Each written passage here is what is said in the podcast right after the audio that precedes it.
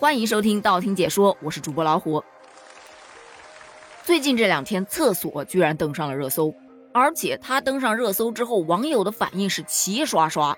这以后没点文化，上厕所都没办法啊！这个事情的起源呢，来源于网友的一番吐槽。他们表示，现在很多地方的厕所标识已经不用男女这两个好认又易懂的汉字来帮大家区分了，而是用了一些几何图形，什么圆形、长方形、三角形等等等等的这一类的呢，被网友调侃为这是烧脑型阅读理解。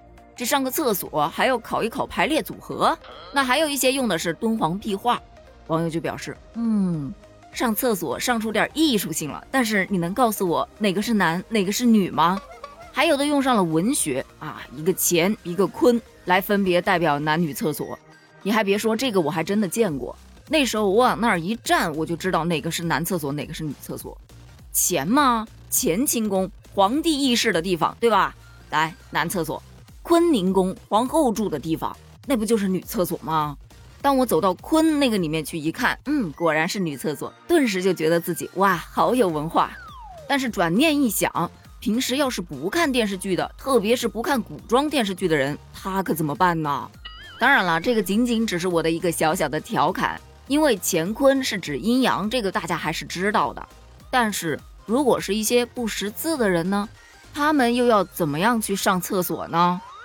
所以就有了大家调侃的这没点文化呀，上厕所都难。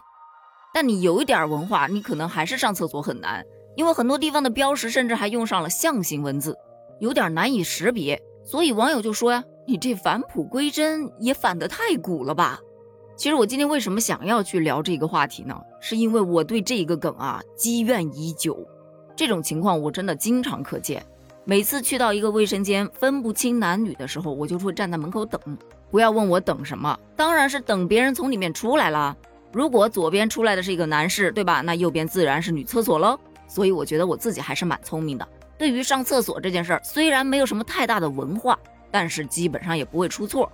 而网友们呢，也是损招频出，有的说这急的话就只能随机抽取一枚幸运性别了，还有的说根据经验，实在分不出来的话。就男左女右呗。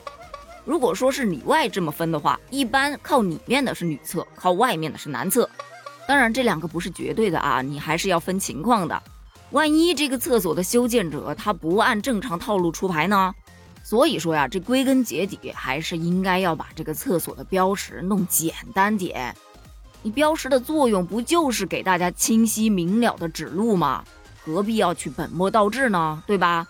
你要说增加点创意，OK 的，可以，但千万不要搞得这么花里胡哨的。你想，年轻人都快分不清了，你让中老年人怎么办？你让小孩子怎么办？我们家小孩之前就遇到过这种情况。我们有一次到一个综合体去玩，然后呢，那个综合体的厕所在一个巷子里头。因为我们家是两个小男孩，所以我就让他哥哥带着弟弟去上厕所，我就在巷子外头等着。可是等了一会儿，他们俩跑出来了，我以为上完了，结果他们跟我说。妈妈，我不知道哪个是男厕所，哪个是女厕所。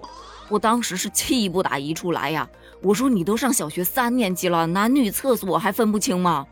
于是我就拉着他们俩气呼呼地走进去，站在那个男女厕所的标识门前一看，好嘛，我也分不清。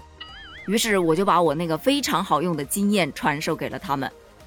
记住了啊，分不清男女的时候，你就站在门口等。所以从那一次以后，我儿子基本上是不看标识的。就站在门口等别人出来就行了。那当然，如果说那个厕所特别的冷门，都没有人进去上，那可能等的时间就会过长。所以呀，还是说标识很重要嘛。而关于这个标识，有很多的人就觉得国家应该规定一个统一的标准，免得这些人吃饱了撑的没事儿做，搞什么自由创作，结果搞得大家没点文化都不敢去上厕所了。简单的事情复杂化，有必要吗？而有一部分人呢，又觉得。其实可以有创意，你说文艺点的地方，他就搞一个文艺点的标识；潮流点的地方，换个潮流点的标识，这可以有。但男女两个字必须有好吗？不然就真的是本末倒置了。毕竟作为标识，它的基本功能还是便于人们来区分的。如果连基本功能都丧失了，我觉得也没有存在的必要了。你觉得呢？那你又是怎么看待公共标识混乱、难以识别的这个乱象呢？欢迎在评论区留言哦。评论区见，拜拜。